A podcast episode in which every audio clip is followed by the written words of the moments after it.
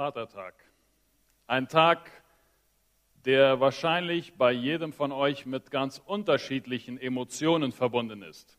Gerade eben haben wir das schon gehört. Ich habe meinen Vater nie kennengelernt. Andere sind mit ihrem Vater aufgewachsen. Die einen hatten einen liebevollen, einen fürsorglichen Vater, der da war, der zuhörte, der für sie gesorgt hat. Andere Personen mussten aufwachsen, entweder ohne einen Vater oder mit einem gewalttätigen Vater an ihrer Seite. Sie haben einen Vater kennengelernt, an den sie nicht gerne zurückdenken, wo viele schwere Erlebnisse mit verbunden sind. Den anderen wurde er viel zu früh genommen. Sie mussten auch praktisch ohne ihn aufwachsen. Vater, was heißt es Vater sein? Und dann sind auch noch die Männer, die eigentlich eine Vaterrolle übernehmen, obzwar sie keine leiblichen Väter sind, sie übernehmen eine Vaterrolle für Personen, für Menschen, für Kinder, wo der Vater vielleicht nicht anwesend ist. Und zu all diesen Vätern, zu all euch, die ihr heute da seid, die ihr zuhört, die ihr Väter seid, die ihr noch Väter werden möchtet oder die ihr vielleicht geistliche Väter seid. Zu euch ganz besonders möchte ich heute Nachmittag sprechen. Zu uns. Und wir wollen zusammen von Jesus lernen, was es heißt, ein guter Hirte zu sein. Ein guter Hirte für unsere kleine Herde, für unsere kleine Herde, die Familie. Und ich lese, lade euch ein, mit mir den Text zu lesen aus Johannes Kapitel 10, Vers 11 und weiter. Da spricht Jesus, ich bin der gute Hirte. Der gute Hirte lässt sein Leben für die Schafe. Wer Lohnarbeiter und nicht Hirte ist, wer seine Schafe nicht zu eigen hat, sieht den Wolf kommen und verlässt die Schafe und flieht, und der Wolf raubt und zerstreut sie, weil er ein Mietling, ein Lohnarbeiter ist und sich um die Schafe nicht kümmert. Ich bin der gute Hirte, ich kenne die meinen und die meinen kennen mich wie der Vater mich kennt und ich den Vater kenne und ich lasse mein Leben für die Schafe. Ich habe andere Schafe, die nicht aus diesem Hof sind. Auch diese muss ich bringen und sie werden meine Stimme hören und es wird eine Herde sein und ein Hirte. Darum liebt mich der Vater, weil ich, zum, weil ich mein Leben lasse, um es wiederzunehmen. Niemand nimmt es von mir, sondern ich lasse es von mir selbst. Ich habe Vollmacht, es zu lassen und ich habe Vollmacht, es wiederzunehmen dieses Gebot habe ich von meinem Vater empfangen. Wieder einmal befindet sich Jesus im Gespräch mit den Pharisäern. Johannes Evangelium etwas, was ständig sich wiederholt. Und er sagt dann diese Worte in Vers 11, ich bin der gute Hirte. Der gute Hirte, das ist ein Bild, das uns im Alten Testament immer wieder begegnet. Es ist ein Bild, das die frühen Christen auch gebraucht haben, noch bevor sie das Kreuz verwendet haben, haben sie auch schon das Bild vom guten Hirten verwendet. Ähm, auf dem ersten Slide der PowerPoint habt ihr eines gesehen, das man in den Katakomben von Rom gefunden hat. Ein ganz, ganz altes Bild für die Christenheit. Jesus als der gute Hirte. Aber was Jesus hier sagt, das hat eigentlich, das ist Sprengpotenzial, das ist Dynamit. Und das haben die Pharisäer auch sehr gut verstanden. Denn aus dem Alten Testament ist uns der Hirte bekannt. Wir denken da wahrscheinlich, wenn wir an Hirten denken, an wen denkt ihr, wenn ihr an Hirten denkt aus dem Alten Testament? David. Ja, der Hirte. Der Hirte David. Und wer hat den 23. Psalm geschrieben? David. Der Herr ist mein Hirte. Und da steht Jahwe. Gott, Vater, ist mein Hirte. Im Alten Testament ist Gott Vater, der gute Hirte. Jesaja 40, Vers 11 steht, es wird ein, seine, er wird seine Herde weiden und wo ein Hirte die Lämmer wird er in seinen Arm nehmen und seinen Gewandbausch tragen und die säugenden Muttertiere wird er fürsorglich leiten. Und jetzt kommt Jesus hier und ist im Gespräch mit den religiösen Lehrern und sagt dann, ich bin der gute Hirte. Was sagt Jesus damit? Nichts anderes und nicht weniger als ich bin Gott. Und das haben die Pharisäer auch gecheckt. Und deswegen ist es auch gar nicht verwunderlich, dass sie nachher in eine Diskussion miteinander verfallen und wo sie dann ab Vers 19 diskutieren, was soll dies Ganze. Es ist ihnen bewusst. Wenn Jesus sagt, ich bin nicht ein Hirte, ja, vorher in den ersten Versen von Kapitel 10 spricht er noch in der dritten Person von dem Hirten. Der Hirte wird die Tür öffnen.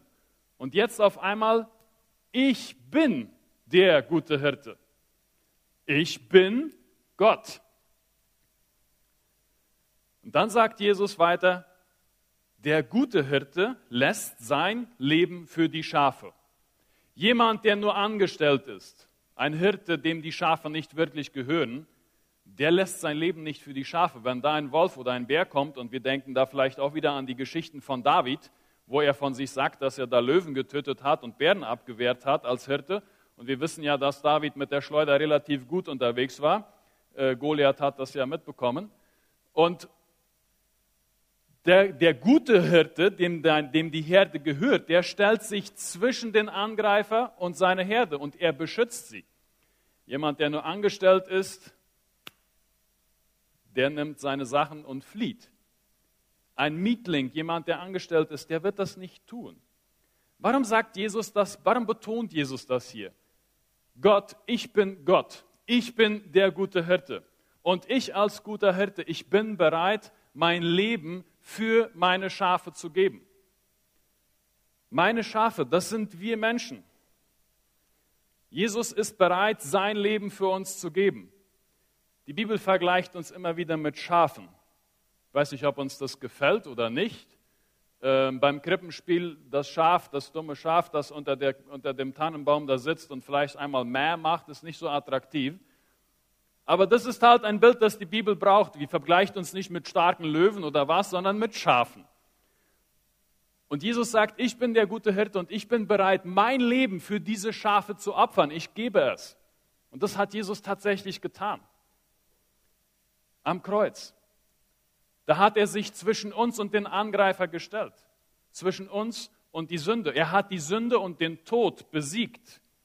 Er hat sein Leben gegeben an meiner Stelle. Die Dummheiten, die ich als Schaf alle verbockt habe, im wahrsten Sinne des Wortes, dafür ist er am Kreuz gestorben. Er hat sein Leben gegeben und er hat damit gesiegt. Und er hat das nicht nur gemacht für eine kleine Gruppe aus dem Judentum, auch nicht nur aus, für eine kleine Gruppe aus dem Mennonitentum, sondern das sagt er hier auch. Ähm, und das schockiert die Pharisäer. In Vers 16, ich habe, die, ich habe andere Schafe, die nicht aus diesem Hof sind, die nicht dort vom Judentum sind. Ich bin, dieser Hirte ist für alle gestorben. Für alle. Und deswegen gibt es viele verschiedene Stähle, viele verschiedene Gemeinden, viele verschiedene Versammlungen, aber es gibt eine Herde, es gibt einen Hirten. Und zu dieser Herde gehören diejenigen, die Jesus nachfolgen. Ich weiß nicht, wie du zu Jesus stehst. Jesus hat für dich bezahlt, das, was du verbockt hast, dafür hat er bezahlt. Er hat sein Leben gegeben, damit du mit ihm Beziehung haben kannst. Und du darfst zu ihm kommen und darfst dich ihm anvertrauen. Du darfst dein Leben ihm übergeben. Und das ist auch ganz einfach. Das ist dadurch, dass du zu ihm sprichst. Er ist nämlich da. Er ist Gott. Er ist überall. Du musst nicht hier in diesen Gottesdienstraum kommen, um das zu machen. Das kannst du da machen, wo du bist. Du kannst ihn bitten, dir deine Sünden zu vergeben, für die er schon bezahlt hat. Und ihn einladen, der Herr in deinem Leben zu sein. Was tut ein Hirte? Ein Hirte hirtet. Er hütet die Schafe. Warum sage ich hirtet? Weil das ist nämlich ein Wortspiel im Griechischen auch. Poimen ist der Hirte und seine Aufgabe ist Poimaino, Hirten sein, behüten, bewachen. Und das ist ganz wichtig. Ihr seht da auf den Bildern diesen Hirten mit seinem Stab und wie er diese Schafe führt. Und rechts, das ist ein Foto, das ich gemacht habe im Süden Israels. Das ist nicht so, dass wir da so hohe Gartenpanikfenzen haben. Das ist gebirgiges Land. Und ich habe mich wirklich gefragt, was bitte fressen Schafe da?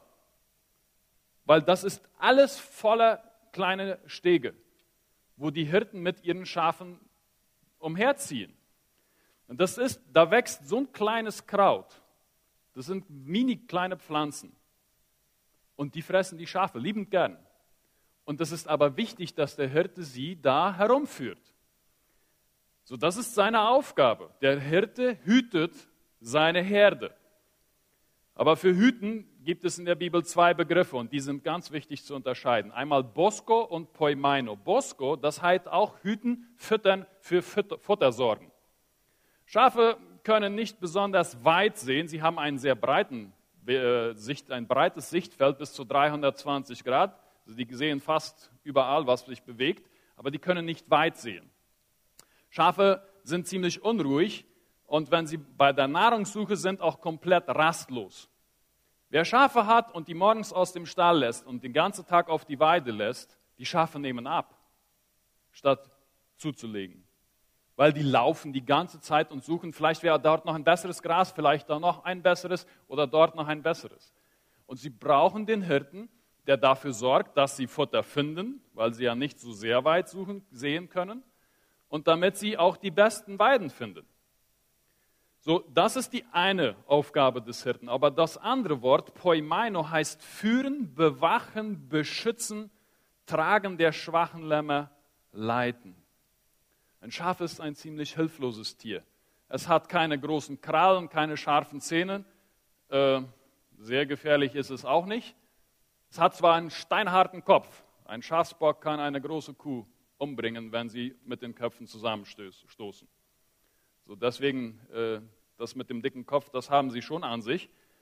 Sie sind auch nicht sehr giftig und nicht sehr gefährlich. Und die brauchen den Hirten, der sie beschützt. Liebe Männer, liebe Väter, ihr habt auch eine Herde. Und eure Aufgabe ist es nicht nur für diese Herde zu sorgen, damit die alle Futter haben. Ich meine, das ist ja schon wichtig, wenn äh, Kind und Frau zu essen haben, sind alle zufrieden. Ja, das ist ja schon mal ganz wichtig. Aber das Hirte sein, die Aufgabe, kann sich nicht darauf beschränken. Das kann nicht sein. Es ist unsere Aufgabe ist viel größer, die Gott uns anvertraut hat, als nur satt zu essen zu haben. Wir sind dafür verantwortlich, unsere Familie, unsere kleine Herde, und ich will diesen Vergleich heute machen, zu bewachen, zu beschützen, tragen und anzuleiten. Ein Hirte geht vorauf mit seinem Beispiel. Was kann das bedeuten? Was greift unsere Kids an? Ich habe mir ziemlich lange Zeit darüber Gedanken gemacht, was, was greift unsere Kids an? Was greift unsere Schafe an? Und ich kam immer wieder auf das eine dumme Ding zurück, das ich hier in der Hosentasche habe.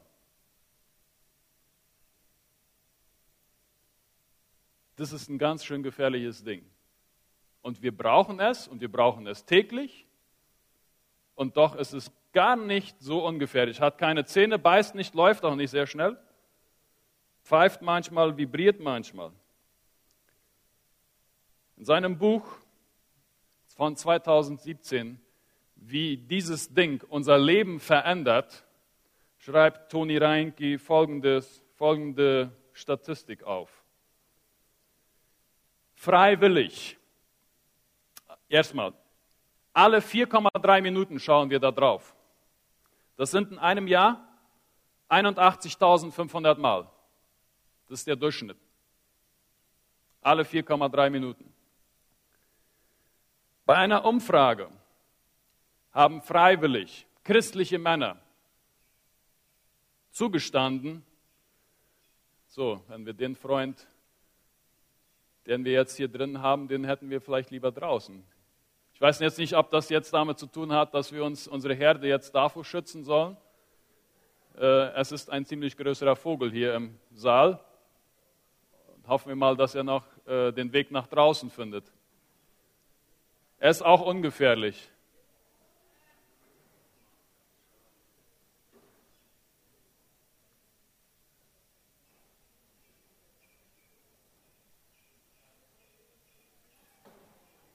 Wenn er da jetzt sitzen bleibt und zuhört, ist okay, ja?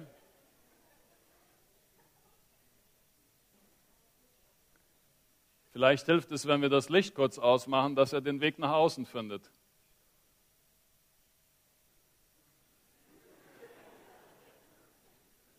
Das war mir jetzt auch noch nicht. Und Dankeschön. Sehr gut. Das war mir auch noch nicht vorher passiert.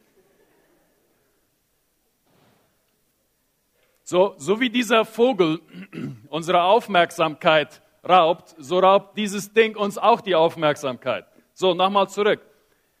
Freiwillig bei einer Umfrage haben christliche Männer, 50 Prozent der christlichen Männer zwischen 18 und 29 Jahre haben zugegeben, dass sie regelmäßig Porno konsumieren. 50 Prozent. Christliche Männer. Und das Ding ist ja, das ist hier alles frei und offen zugänglich. Du hast dazu 24 Stunden am Tag Zugang. Bei den Frauen waren es 10 Prozent. Und bei den Männern waren das bei den Männern über 60 Jahre noch immer 15 Prozent. So, das, das, das greift uns an. Das verändert Werte. Über dieses Ding und über die Medien kommen Werte in unser Haus hinein, auf unsere Herde dazu. Das macht mir Sorgen. Es ist, müssen mich nicht falsch verstehen, ich habe ja dieses Handy ja selber in der Hosentasche. Ähm, aber es wundert mich schon, wenn ich dann lese, dass führende Technikfreaks da von Google, Apple, ähm, Twitter und Facebook, also ganz, ganz hohe Leute, die da im Management an der Spitze dieser großen Firmen sitzen, deren Kinder haben weder ein Handy noch ein Tablet bis mindestens 15, 16 Jahre alt sind. Warum nicht? Weil ihre Väter ganz genau wissen, was sie da entwickeln und wie das ganze Ding funktioniert. Und weil ihre Väter ganz genau wissen, dass ihre Kinder, um in der Welt bestehen zu können, andere Fähigkeiten brauchen, als etwas zu posten. Deswegen haben die kein Handy in der Hosentasche. Weil ihre Väter genau wissen, was das für Schaden anrichtet. Es ist mir immer wieder eine Frage und ein Rätsel, wie Leute sich aufregen können wegen der ganzen Transformation educativa und der Gender-Ideologie. Und auf der anderen Seite zu Hause im Kinderzimmer einen Fernseher äh, hängen haben. Im Kinderzimmer. Bei Vorschulkindern. Oder bei deren Kinder in der ersten Klasse der Volksschule schon ein Handy haben. Ich verstehe das nicht. Ich war, das ist nicht allzu lange her, dann saß ich mit meinen zwei Mädchen und wir schauten uns ein YouTube-Video an. Ich weiß nicht mehr, ob das Checker Tobi, Checker Chan oder Checker Julian war, eines von diesen Checkers. Ähm, das war nachher eine sinnvolle Sendung, wo man noch eine Menge dazulernen kann. Und plötzlich werde ich sehr aufmerksam. Dann geht es nämlich um die Regenbogenfamilie. Und ich habe das dann mit meinen Mädchen zusammen angeschaut. Und danach habe ich angehalten, das Video, und dann haben wir darüber gesprochen. Das kommt direkt in unser Wohnzimmer hinein. Wir zahlen sogar noch dafür. Ja, Regenbogenfamilie, ganz normal, Männer mit Männern, Frauen mit Frauen. Das biblische Bild von ein Mann und eine Frau für ein Leben lang, das ist da überhaupt nicht mehr vorhanden. So, und da sehe ich einen Angriff und da sehe ich uns als Männer, als Väter in der Verantwortung, dass wir da diese Verantwortung übernehmen. Und ich sehe vielleicht jetzt den einen oder anderen, der mich anschaut, der wartet nur, bis deine Mädchen erstmal in dem Alter sind. Ich bin mir dessen bewusst.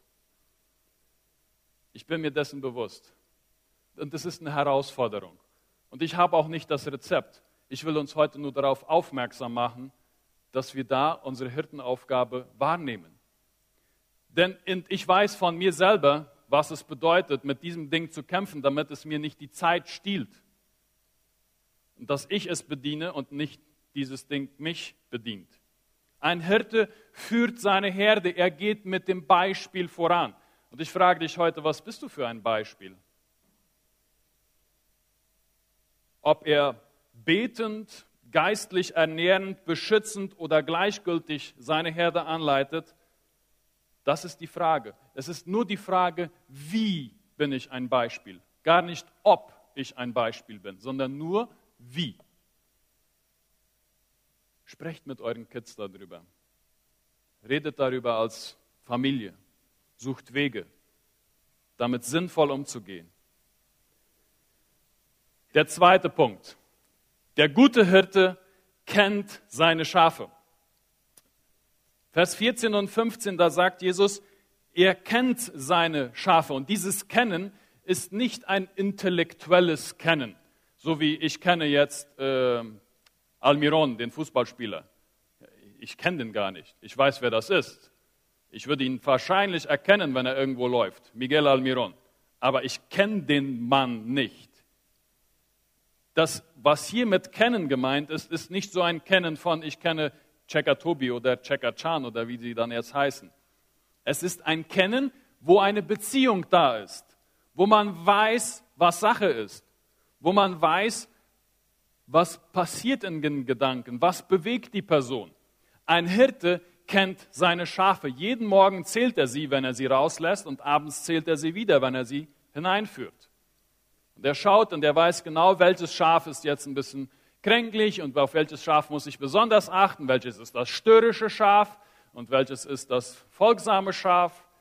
Das weiß ein Hirte. Und die Schafe kennen ihren Hirten. Ich bin ja auf dem Bauernhof aufgewachsen und mein Vater äh, hatte zwar keine, ja, wir hatten auch mal ein paar Schafe, aber nicht sehr viele. Wir hatten Vieh. Und wir hatten nie ein Pferd auf der, auf der bei der Viehweide, sondern wir haben das meistens zu Fuß gemacht. Und mein Vater kam dann dahin und er hat eine ganz besondere Art zu pfeifen. Ich werde das hier nicht zeigen, sonst piepst das wahrscheinlich ziemlich in den Ohren. Und dann gingen die Köpfe der Rinder hoch und sie kamen, wenn er sie rief. Sie kannten seine Stimme. Nun, ich war in, den, also in der Schulzeit im Internat und musste dann da wohnen. Und wenn ich dann am Wochenende kam und mal nach dem Vieh schauen musste, dann habe ich diesen Pfiff imitiert. Das konnte ich recht gut. Und weiß, was mich bewegt. Die sind unglaublich tröstende Worte. Für all diejenigen, wenn du da zu denen gehörst, die vielleicht keinen Vater je kennengelernt haben. Wenn du zu denen gehörst, du, du denkst, mein leiblicher Vater, das ist kein Vorbild. Vielleicht weißt du, wer er ist, vielleicht kennst du ihn nicht mal. Gott ist ein Vater, das ist ein Hirte, der dich kennt. Ganz persönlich. Der weiß, was dich bewegt. Der weiß, über wen du dich geärgert hast. Der weiß, was in deinen Gedanken vorgeht. Der weiß, was für eine Entscheidung du getroffen hast und der weiß auch, welche Entscheidung du verbockt hast. Das weiß er ebenfalls. Und er geht mit dir. Er ist da. Das ist ein Hirte, der nach Schaf stinkt weil er so viel Zeit mit seinen Schafen verbringt. Und wenn du die, diesem Hirten folgst, dann darfst du wissen, das wird dich nie jemand aus seiner Hand reißen. Das ist nicht möglich.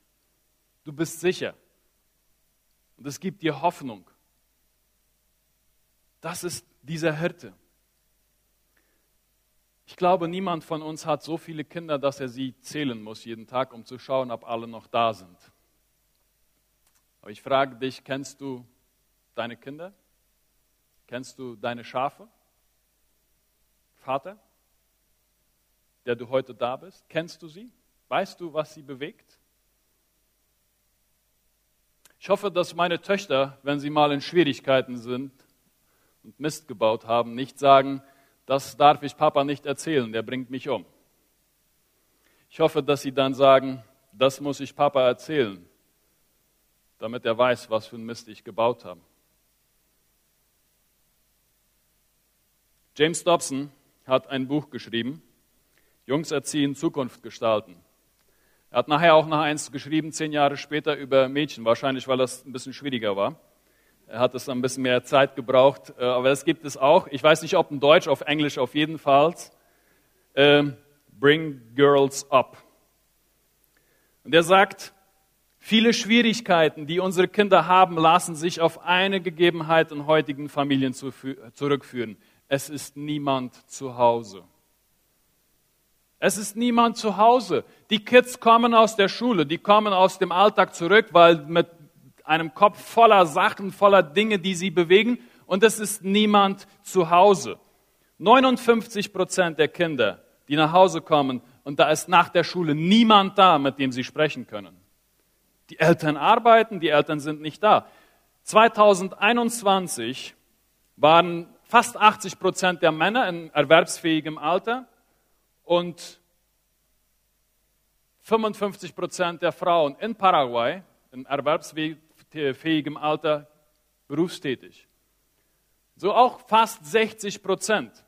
Wenn wir dazu noch dazu zählen, dass in Paraguay sowieso der Vater oftmals nicht anwesend ist, dann wissen wir, wie viele Kinder aufwachsen, ohne dass da ein Vater ist, ohne dass da Ohren sind, die zuhören.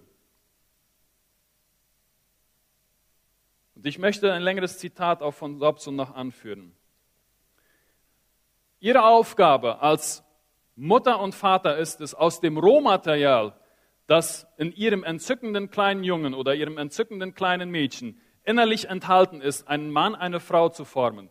Bauen Sie ihn Stein auf Stein, Regel auf Regel und glauben Sie auch nicht einen Moment lang, dass Sie ohne schwerwiegende Folgen für ihn und seine Schwester weggehen und ihr eigenes Ding erledigen können.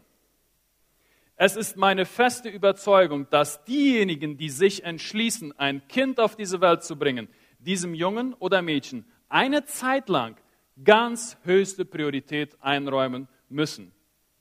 Ich habe das Folgende noch nie geschrieben und ich werde kritisiert werden, wenn ich das jetzt sage, aber ich glaube, dass eine Familie mit zwei berufstätigen Elternteilen während der Jugendzeit der Kinder einen Stress erzeugt, der Menschen zerreißt.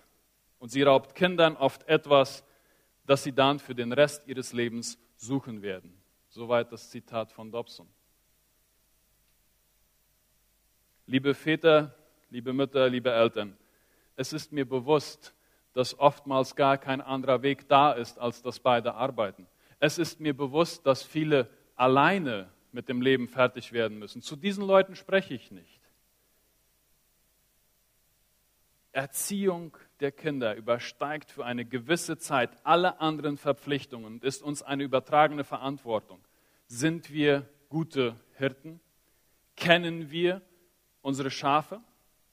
Und hier tut sich auch die Möglichkeit für Großeltern auf, für Ersatzväter, geistliche Väter, Zeit mit jungen Menschen zu verbringen, die keinen leiblichen Vater an ihrer Seite mehr haben. Und ich ermutige euch, nutzt diese Gelegenheit, wenn ihr da Beziehung zu jemand habt. Das Alter spielt dann nur eine untergeordnete Rolle. Jesus ist der gute Hirte. Er kennt seine Schafe. Er kennt dich.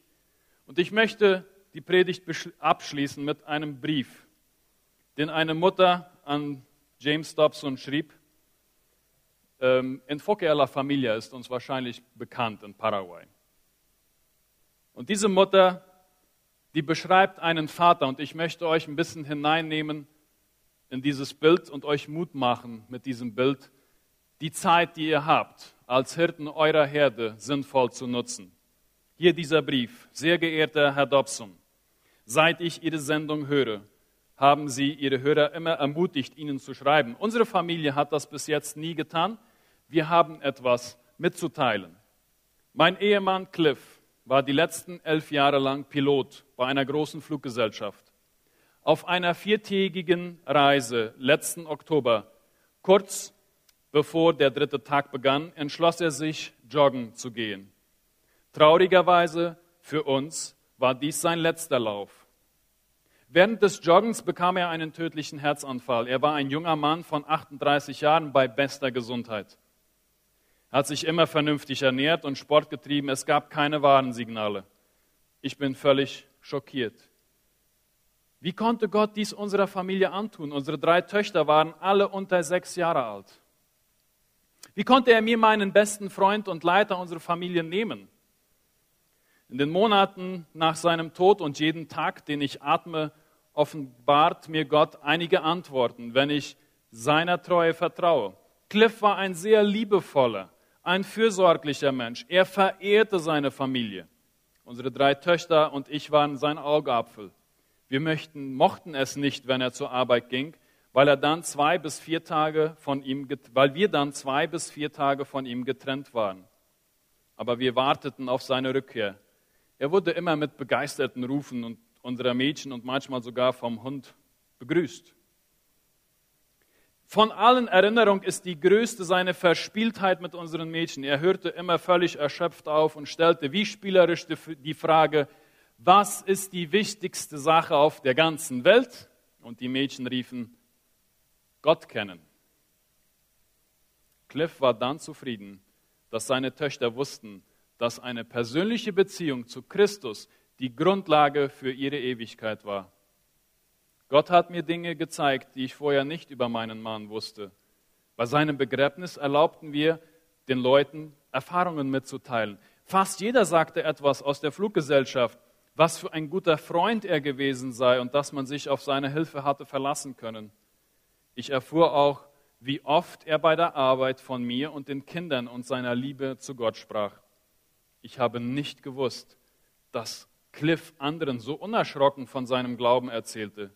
Ich habe immer gedacht, er würde bei der Arbeit über Politik und Golf sprechen. Mittlerweile sind fast sieben Monate vergangen. Gott offenbart mir viele wunderbare Dinge über seinen Charakter, den Charakter von Cliff und wie sehr er unsere Familie liebte. Ich möchte Ihre Zuhörer ermutigen, die vielleicht Christus persönlich nicht kennen. Er wird dich nicht verlassen, noch von dir weichen. Wir, haben alle ein ewiges Leben. Es liegt daran, wo wir es verbringen möchten und wo wir darauf vorbereitet sind, unserem Schöpfer zu begegnen. Zögern Sie nicht. Ihre Karen. Amen.